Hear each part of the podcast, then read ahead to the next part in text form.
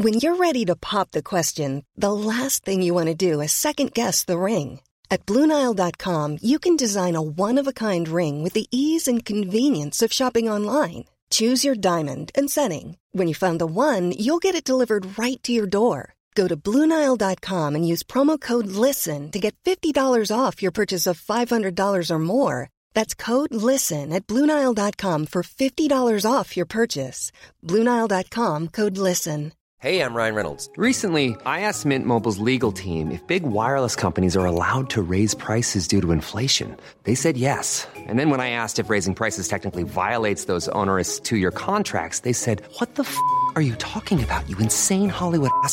F- So to recap, we're cutting the price of Mint Unlimited from $30 a month to just $15 a month. Give it a try at mintmobile.com slash switch. $45 upfront for three months plus taxes and fees. Promo for new customers for limited time. Unlimited more than 40 gigabytes per month. Slows. Full terms at mintmobile.com.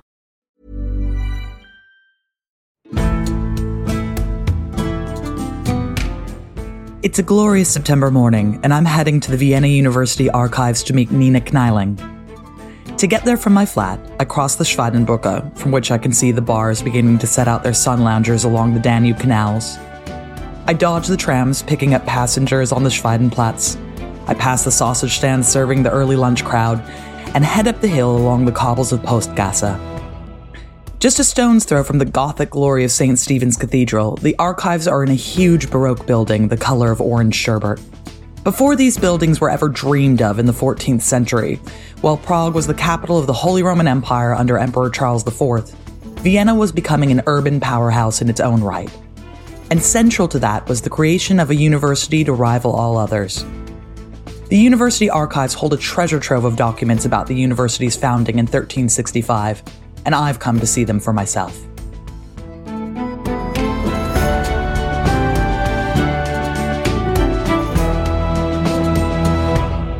So I'm here in the beautiful Baroque building of the Vienna University Archives to meet Nina Knieling, and I'm going to annoy her by talking about one of my very favorite subjects, which is medieval universities. Nina, thank you so much for having me.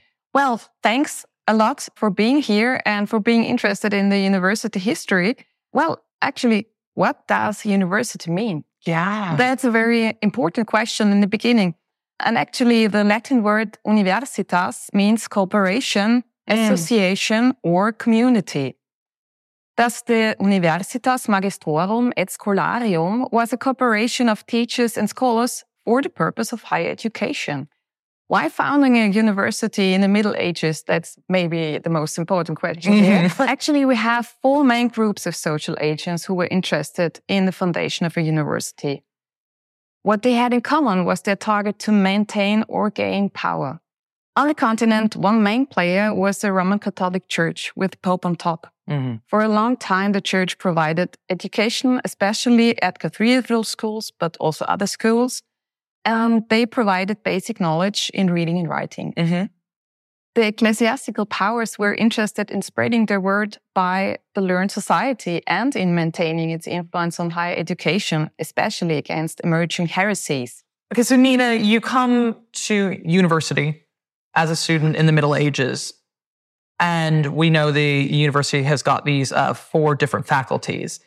And one of these, though, is the faculty of the arts. So you come to university, but you had a basic education Mhm. at school, Right. maybe at the cathedral school Mhm. or parish school or So you can um, read Latin, you can write Latin. You can read and write, and then you come to university and you study first at the Faculty of Arts. Mhm. And the Faculty of Arts, they have the Septem Artes Liberales. So these are the seven free arts. And this concept actually dates back to ancient Greek times. Mhm, mhm, And they are divided in the trivium, mhm. which more or less are humanities. It's rhetoric, grammar, and logic. And the quadrivium, Mhm. which are the sciences, mathematics, geometry, astronomy, and music. Okay. So these seven free arts are taught Yep. at the Faculty of Arts. And once you have finished there, you may attend, you don't have to, but you may attend the Faculty of Theology, Medicine, or Law. Mhm. So basically, before you can do anything else, you've got to have these essential building blocks of the liberal arts. So what we nowadays call the high school in the Middle Ages was the Faculty of Arts. Yeah. And so in early modern times, we would talk about the time from 12 to 18, where you have the Faculty of Arts, and then you would attend one of the other faculties. Oh, that makes sense. It's hard to explain what having a university means because this idea that you're creating an educated class of people who can go out there and read and write, who have a real theological understanding of the bedrock of what medieval life is about. That's a big attractor of people to your city. If you want to make a big important city and you say, oh, we have a university, students will come from all over in order to do that because that's how you get a job in the church. That's how you get a job with the local king or with the emperor, even better. Now we think, oh, a university is just a university. That's a place where people go learn. But for medieval rulers, it's a really important symbol. Exactly. And furthermore, the state powers and the ecclesiastical powers have the need for qualified scholars in common. Mm. And thus law, medicine, and theology. And the next social agent actually is the city itself, which in our case is the city the university was situated. Because the town was interested in a university as it guaranteed economic growth Mhm. and a prosperous future with the academic elite in general and with the learned sons of the city in particular. Yeah, because this is one thing I think that's very similar about universities now. If you're from the higher parts of society, you know, in the Middle Ages, and you need to get this education really to go ahead of yourself. And if you always have to leave the city to go to university somewhere, maybe you don't come back. Exactly. That's also why universities were in competition against each other. Mm-hmm. Yeah. Last but not least, one social agent are the students and teachers. Yeah. They shape and are the university itself. And actually it was their impetus, their motivation to take action and get together. And that's why universities were established. Mm. Students were able to gain knowledge and to receive a degree. Teachers received the right to teach and did so in the universities all over Europe. So I'm addressing here the so-called peregrinatio academica. Mm-hmm. So the movement of teachers and scholars in all over Europe. And moreover, students and teachers received liberties and privileges, recognizing and stabilizing their position. Mm-hmm. And this counts very much when we think about the city and the students and the university all over, because obviously the city and the university were also in a fight against each other Yeah. Because they had diverging interests. This discussion starts when the university was founded Mm. and it was through the whole Middle Ages that we can see that they were not getting along very well. Yeah, we have um, a term in English for this, and we call it town gown relations. oh yeah. So, you know, the gown is worn by, you know, the clerics and the people who are within the university. And so it marks them out as not a member of the actual town because one of the privileges that people in universities get, right, is that they're usually under ecclesiastical rules because students are naughty. it always makes me laugh how medieval students are really like students now where, you know, they're drunk, they're rowdy. I know that there was a riot that got caused in Paris at the university because a bunch of students didn't want to pay their bill at a tavern and they just ran out. And when the landlord ran after them, they mooned him. And then they, no one could get them in trouble because they're part of the university. So this is real everyday life stuff. you This know? is everyday life stuff. And we have documents which show the complaints of the city about the students because they were singing loud, they were talking loud, they were drunk, they were maybe fagging. oh. So this wasn't seen with a lot of enthusiasm by the city. And these are maybe common complaints which you can find in lots of university cities. Mhm. Well, I think we also need to talk about two different types of universities founded in the Middle Ages. Because the University of Bologna and Paris are the first universities, Montpellier and Oxford follow immediately, and they date back to the 11th and 12th centuries, respectively. Yep. And in these cities, teachers and scholars simply started teaching and learning without any formal acts Right. or a formal establishment. And only later on, the city crown and the church recognized the universities. hmm So there are also universities who were founded later, Mhm. and they already have a formal act of foundation in the beginning, which means that the crown released a charter. Right. In some cases, the city itself or the Pope or the ecclesiastical powers are the founders of a university. Okay. So you can find that all over Europe as well. Most and foremost, there is the crown who founded a university. And then another important aspect of the founders was the fact that they not only wanted to maintain and gain order and power, they also wanted to be remembered instead of falling into oblivion. Right. Because as you know, in the Middle Ages, one crucial aspect of life was settling memoria and Mhm. remembrance practices before one's own death. And that's why you can also find church masses at the day of the founder's death, for example. Okay. And as you can see, the name of the University of Vienna is Alma Mater Rudolfina. And so already name of the university, you can find the remembrance of the founder. Once the universities are founded by a formal act and the financial situation is settled, the universities of teachers and scholars start to flourish. But sometimes this takes some time, as it was the Mhm. case in Vienna. Rudolf was born in 1339 into the family of Habsburg. So he's the namesake of his ancestor. And Rudolf I of Habsburg was emperor of the Holy Roman Empire. The Holy Roman Empire was founded by the King of Germany, Otto I, who was crowned emperor by the Pope in 962. And from the late 15th century until the dissolution of the Holy Roman Empire, the Habsburg family almost continuously hold the Mhm. title of emperor of the Holy Roman Empire, and from 1804 to 1918, the title of Emperor of Austria. And Rudolf became the first founder of a university without a royal crown. That's interesting. Yeah, I hadn't thought about that. Well, that's also very important if you think about the character and the personality of Rudolf. Yeah. I would like to read some lines of the founding charter where it says that every wise person shall become more reasonable and every unwise person shall be brought through human reason. oh, I love that. Every unwise person shall be brought to human reason. That's very interesting because these are the words of the charter. Mm. And Duke Rudolf I set out his reasons for the foundation. With these words from the university's founding charter, Duke Rudolf IV set out his reasons for the foundation of a university in his resident city, Vienna. Thus, the Alma Mater Rudolfina, as it was called later, was the third oldest university east of the Rhine and north of the Alps after Prague, Mhm. which was founded by Rudolf's father-in-law, Emperor Charles IV, in 1347, and Krakow, which was founded only a year before the University of Vienna. The documents issued by Duke Rudolf IV for this purpose are remarkable in several ways. First, he ordered to produce two almost identical charters, one in German, the other in Latin language. The Latin version addressed, of course, scholars and the church, especially the Roman Curia, which is basically the administration of the Roman Catholic Church, and the Pope. Approval was essential for the foundation of a medieval university. Mm. The German version addresses nobles of his reign.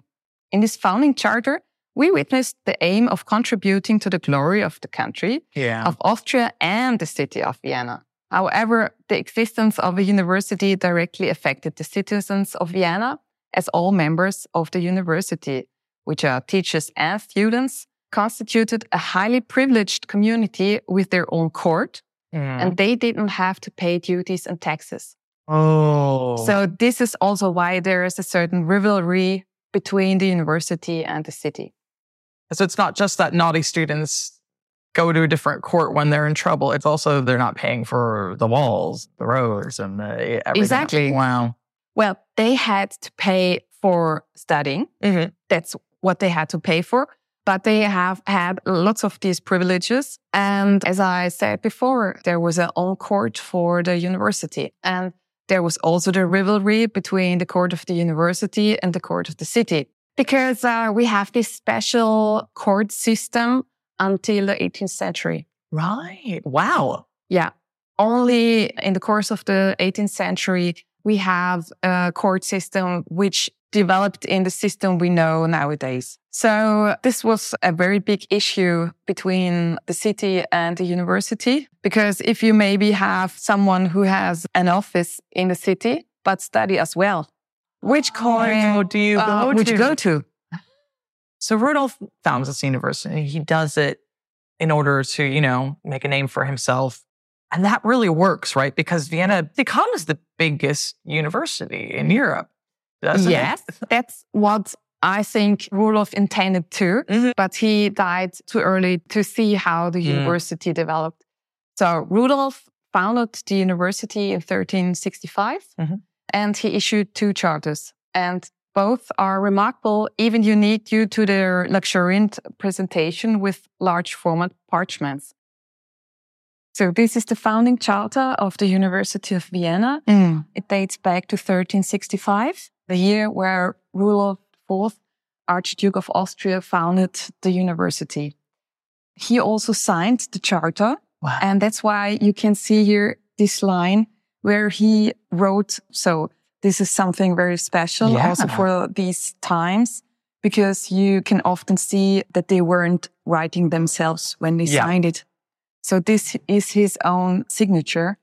And you can see how hard it was for him to sign it himself. because if you see the other letters, you see that this was written by someone who is used to write. yeah, of scribe. He was not, but he was so eager to sign it himself that we can see it nowadays. I've tried to use a, a quill in order to Oh, write yeah. things, and it's so hard. It is really hard. It's one of these things where I think we all take for granted now. Oh, writing, that's something that's easy to do, but it's Yeah. such an actual skill, especially with, but this charter is almost the size of my table in London. That's, it's huge. that's what is so special about it because it's one of the hugest charters you can find Mm. for a university history and especially the founding charter. And that's also due to the Archduke because he wanted to show the importance of his university in right. Vienna. Just such an incredible way of showing off. Exactly. and to say, oh, wow, his seal is enormous. That's always important to show the power of the crown. Of course. And actually, that's also quite interesting to know because he wasn't the emperor. So what you can see here is basically all the legal definitions on how the university had to be built hmm hmm in various ways, because it was also stated that the university should have an own quarter in the city of Vienna. Oh, okay. So that is obviously due to what has happened already in Paris and in other university cities. But unfortunately, this didn't happen. So it was Rudolph's idea to have an own Quartier Latin hmm and there should be built a whole wall around this university quarter Right. inside the city. Oh, so kind of a city within a city Exactly. for the university. Exactly. And that's what you can find in the charter. Okay. And obviously, the charter talks about the privileges of the scholars and teachers. Mhm. And it just really is an incredible document to see because I think it's easy for us sometimes if you see these things rewritten down just in a book or something when they're transcribed, it doesn't have that same impact. I mean, we've got a seal the side of a side plate or something. It looks like I should be putting my bread roll down. And that kind of grandiosity, I think really underlines how important universities are. This means for a city Exactly. is so much. And actually, Rudolf also wanted to impress not only us, Mm. but also the church, the Pope. He wanted to impress the city because they were all involved in this founding because the hmm. Pope had to accept the foundation of the university. Mm-hmm, mm-hmm. So you can also see that he explicitly addresses the church in the Latin version of the charter. And the German version was addressed to the city of Vienna. So this is also quite interesting to know because we don't only have one charter, we have another one. Okay. Um, oh, wow. I don't think I've ever seen this many seals on one charter before. Yeah, it's obviously again to show the importance of this foundation. Mhm. Actually, after the death of Rudolf, which happened only a few months after the university was founded, many things remained unsolved. Right. And so his brother, which is Albrecht III, he took up the torch and he issued this second charter in 1384. Mm. Because what was still open was where will the place of the university be? Right. Because there was no money for the university. Yeah. Because of his sudden death. Right. So this is one of the main things you need to have when you found the university. You need financial resources. Of course. Yeah. And the other thing is Albrecht bought two houses in the city center of Vienna. And in these two houses, we have the very first building of the university. Okay. And that was the moment when the lectures could take place in one place. Right. This is something that's hard for people to understand now. You know, when we say university, everyone automatically thinks, oh, you have buildings, there's a campus, there's a place to go to. But Yeah. the medieval understanding of a university is much more, well, do you have some teachers? and if there's teachers and enough of them, that's a university. But it is such a big deal to be able to say, we have our own houses. But again, it's as you say, if you die and you don't have enough money, it's a great idea. That's a really cute idea, having a wall built around your university within the walls of a city. That's expensive. And maybe that's why it wasn't put into place Yeah. in the end, Mhm. because it was simply one big idea Rudolf had, but it was never finished the way he intended to.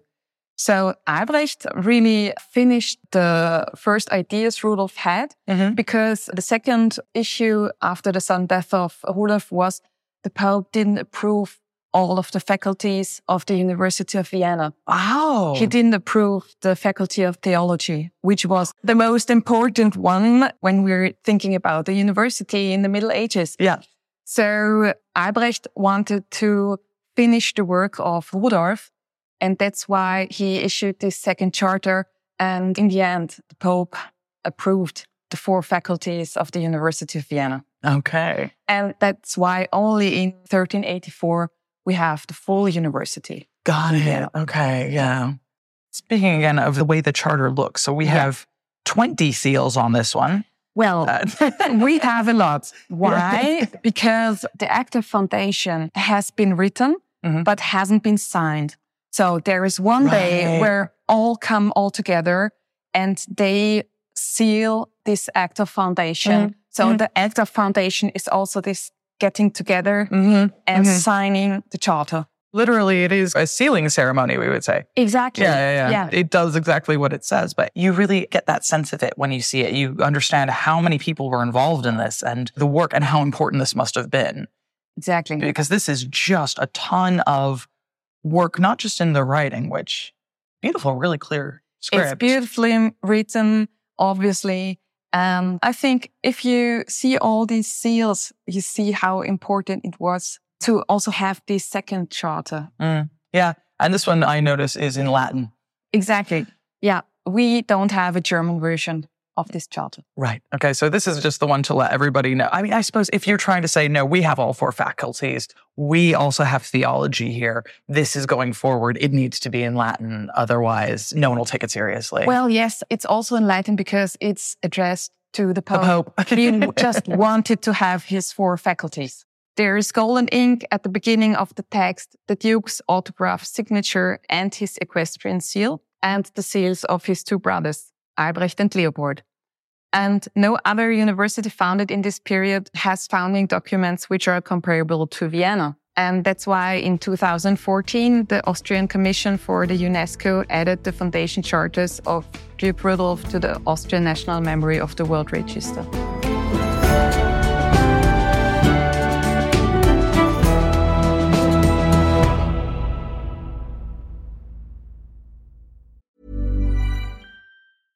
How would you like to look five years younger? In a clinical study, people that had volume added with Juvederm Voluma XC in the cheeks perceived themselves as looking five years younger at six months after treatment. Look younger, feel like you. Add volume for lift and contour in the cheeks with Juvederm Voluma XC. Reverse signs of aging by adding volume to smooth laugh lines with Juvederm Vollure XC. For important safety information and to find a licensed specialist, visit juvederm.com. That's J U V E D E R M.com. Not for people with severe allergic reactions, allergies to lidocaine, or the proteins used in Juvederm. Common side effects include injection site redness, swelling, pain, tenderness, firmness, lumps, bumps, bruising, discoloration, or itching. There's a risk of unintentional injection into a blood vessel, which can cause vision abnormalities, blindness, stroke, temporary scabs, or scarring. Talk to a licensed specialist to find out if it's right for you.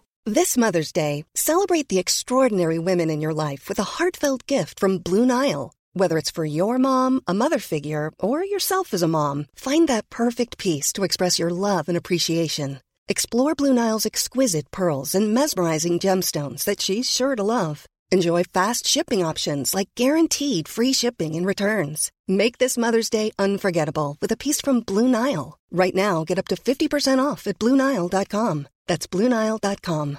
Hey, I'm Ryan Reynolds. At Mint Mobile, we like to do the opposite of what Big Wireless does. They charge you a lot, we charge you a little. So naturally, when they announced they'd be raising their prices due to inflation, we decided to deflate our prices due to not hating you. That's right. We're cutting the price of Mint Unlimited from $30 a month to just $15 a month. Give it a try at mintmobile.com slash switch. $45 upfront for three months plus taxes and fees. Promo rate for new customers for limited time. Unlimited more than 40 gigabytes per month. Slows. Full terms at mintmobile.com.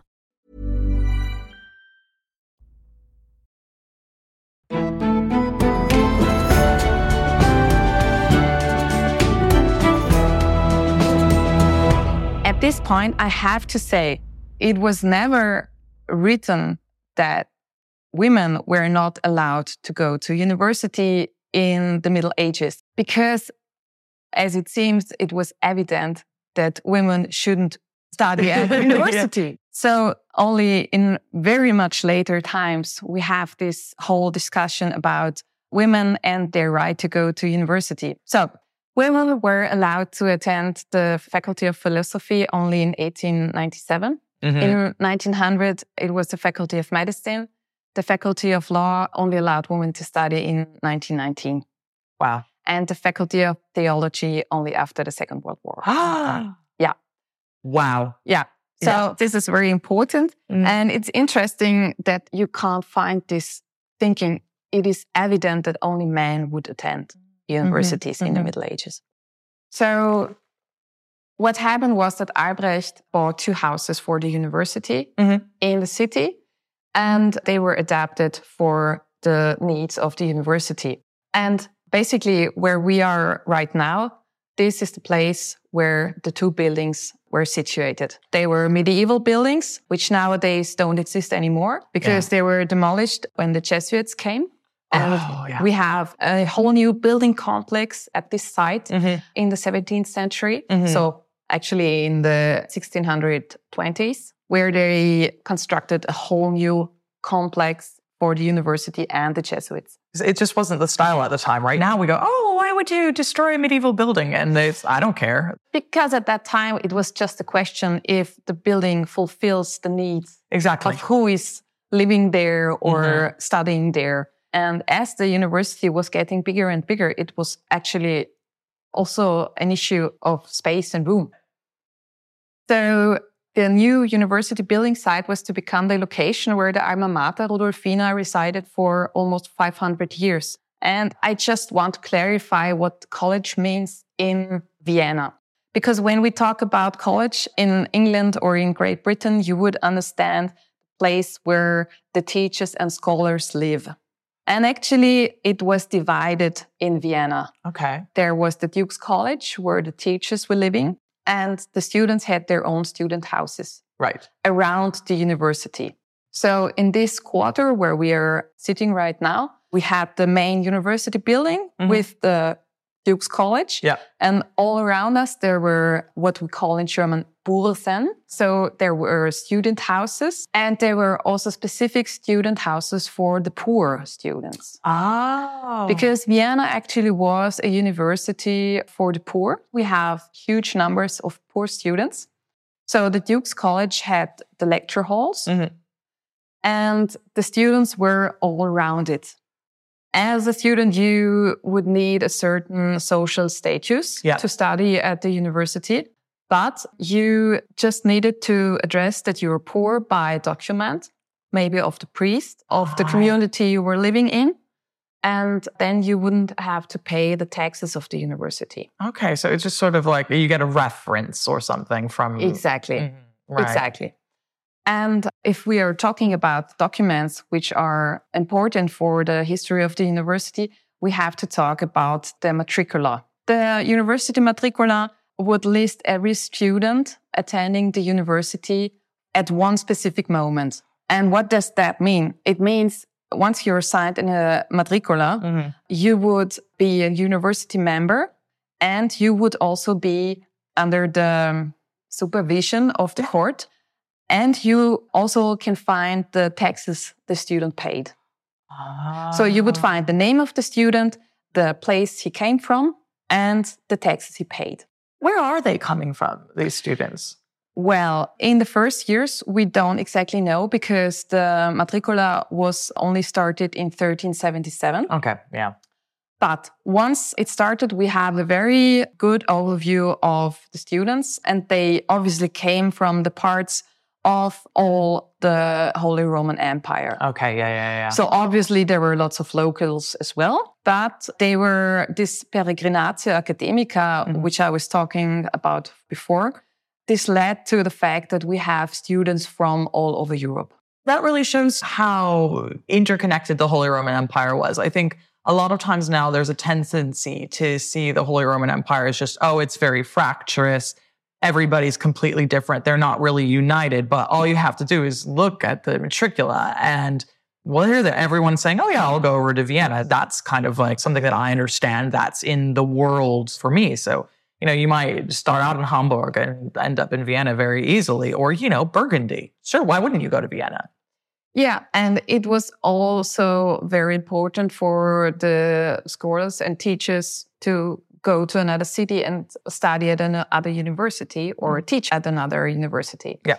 We still do that. We really understand that you benefit as a teacher, like having other colleagues, having other experiences. That's still something we really do today. You know? Exactly. So maybe you would go to Padua to study medicine, or you would go to Bologna to study law, Mhm. and then come back and teach in Vienna. What I would like to show you on this diagram Yeah. are the numbers of students in Vienna based on the matricula, Right. which started in 1377. hmm And so you can see in the beginning, it already started more than 100 students Yeah. a year. Yeah. Yeah. And there's this continuous growth up to the middle of the 15th century. Yeah. Look at that. That's almost 800 students in the 15th century. That's a Yeah, lot. That's a peak. Yeah. But we can say that around 400 students a year was the average Mhm. number of students per year. That's a huge number of students. And that's why Vienna is one of the biggest universities of the Holy Roman Empire Wow. Yeah. in the Middle Ages. So that's what makes Vienna so important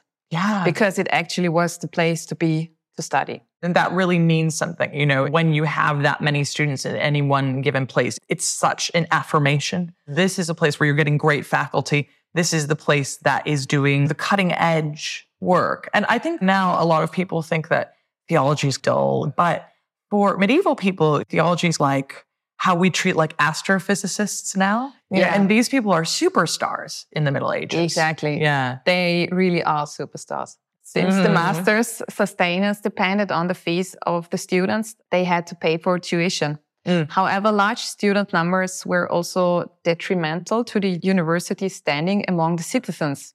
The abundance of students made them less controllable. And as a consequence, as I've already said, there were lots of conflicts between students and the local youth as well. Okay. So not only by the administration, but by the community, by the city community. itself. right. Yeah. Yeah. Yeah. For instance, journeymen and day laborers, they had everyday fights with the students. And some of these fights led also into death and contributed to the strained relationship between university and city council. Right. Okay. Yeah, on the verge of the late Middle Ages and during the rise of the new ideas of scientific exploits at the beginning of the early modern times, the university entered a short lived golden age. that's what we can see in the figures of the number of students as well. And it was the era of Renaissance humanism. Right, of course. Evidently, ideas spread widely and rapidly due to the invention of the printing press. Yeah. And the classic languages, the urban lifestyle, and the life affirming principles of the humanists were highly appreciated, Yeah. especially by the princely courts. Of course, yeah. Yeah.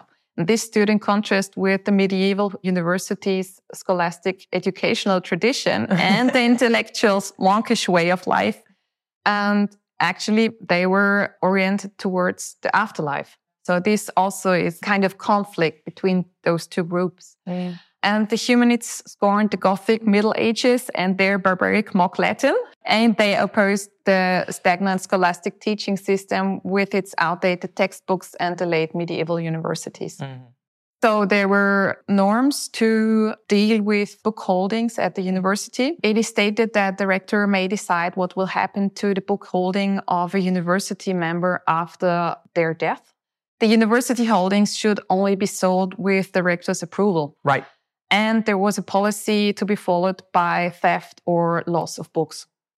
I, I guess sometimes um, now people don't realize how valuable books were. Exactly. Yeah, know? actually, they are called and are treasures of the university. Not Mhm. only of the university, but we can find these book collections from the very beginning of the university. And this is even the fact that it's stated in the charter already means that it is important. I suppose before the invention of the printing press, and even when the printing press still comes, you know, when every single book has to be manually copied out, when someone is sitting there with a quill and writing, and not necessarily writing on paper, writing on parchment, that's animal skin. Someone has to kill an animal, skin the animal, dry that animal skin out, get Yep. the hair off of it, right? And then that makes you appreciate what expensive objects books are because there's so much work that goes into every single one. Exactly. And also the writing takes a lot of time. For example, if you think about the environment and you Yeah. wouldn't throw paper away, you wouldn't waste a single page of parchment. You would write on it just to have it because even the parchment was so expensive. Yeah. And that's why you wouldn't waste a whole book.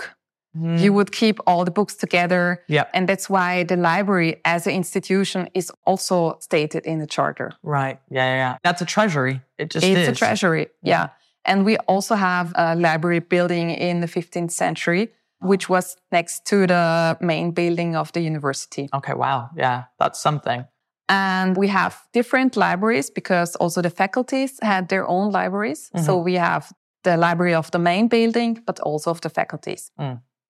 So, yeah, in the 18th century, these whole book treasures were given to what is now the National, uh, The National Library. Library. Yeah. We are very sorry for that because we're talking about handwritten books of medieval times and they're not in the university library anymore. Yeah, it's such a shame. And I think that's an important thing to talk about because there's an assumption.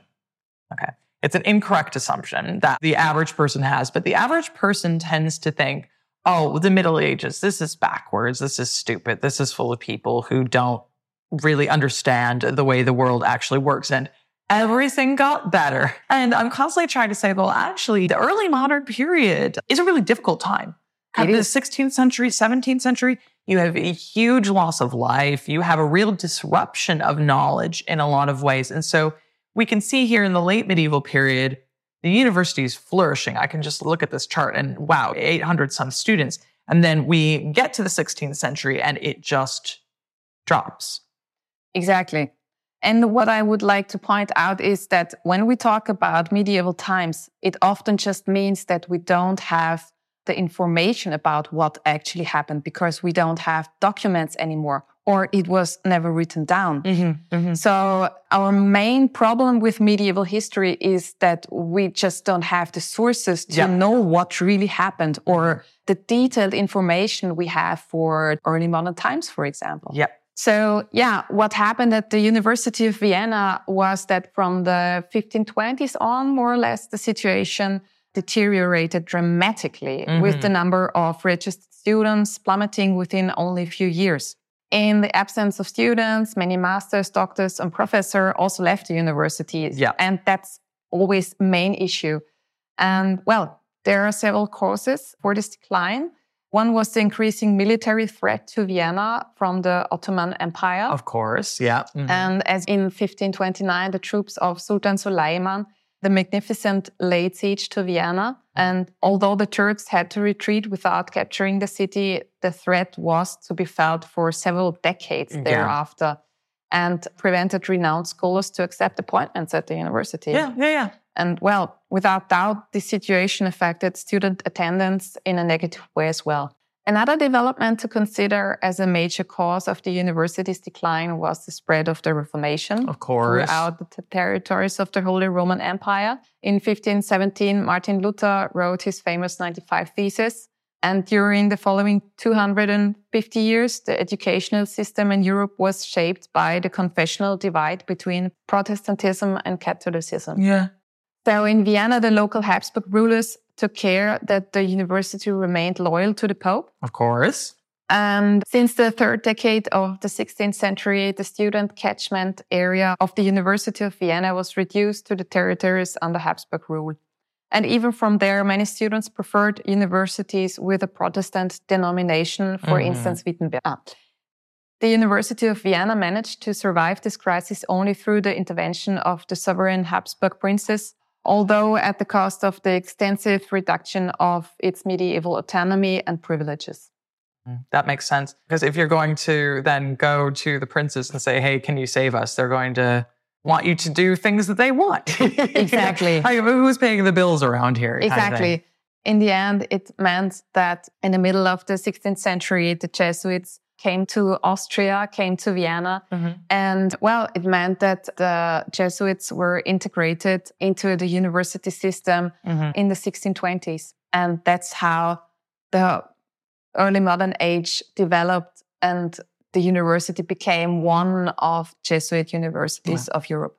I think that the story of medieval universities is so interesting because they are this real, very obvious place of power and prestige and a way of showing that your city has arrived. Vienna is on the world stage now. We're a center of learning. We are as important as anywhere else. And in the 15th century, you know, more important than other places. And these things can change so quickly when you have just the new ideas of Protestantism or humanism or all of these things come along. And it really fractures this community. So, sure, on the one hand, it's a great thing for world learning to have a lot of ideas. It's a great thing to have debate and other ways of seeing and thinking about the world. But there's a loss. There is a loss because every change also implies that there is a loss of also knowledge. If we think about the vision of Rudolf, mm-hmm. we also see that he had lots of ideas which in the end didn't take place. Yep because there was a lack of possibilities. That's just the story of the Holy Roman Empire, isn't it? It's always emperors and popes trying to show they're the most powerful. They're the one that can make these decisions. They're the ones that put a city on the map. They're the ones that start a university. They're the one who decides who the bishop is. It doesn't matter what it is. Emperors and popes are going to find a way to fight about it. These are these complex institutions. They have roots in monarchical structures, they have roots in church structures. They're meant to set up within a city and serve it and make it a bigger and more important place. But people in the city have problems with it. you know, they are staffed by members of the church, but the church doesn't always like what's going on exactly. in the university. So. Yes, it's a continuous giving and taking of both sides. Well, Nina, thank you so, so much for making the time for me today and showing me these incredible treasures. It's just been such a treat for me. Well, it's been a pleasure for me to talk to you and to, well, talk also about university history and Vienna. Thank you. This has been Gone Medieval by History Hit. And if you like what you heard, don't forget to rate, review, follow the podcast, and tell your friends about it and the Habsburgs. If you fancy suggesting an episode, you can drop us an email at gonemedieval at historyhit.com. Otherwise, I'll be back again next Tuesday for another episode, and my co host Matt Lewis will be back on Friday. Until next time.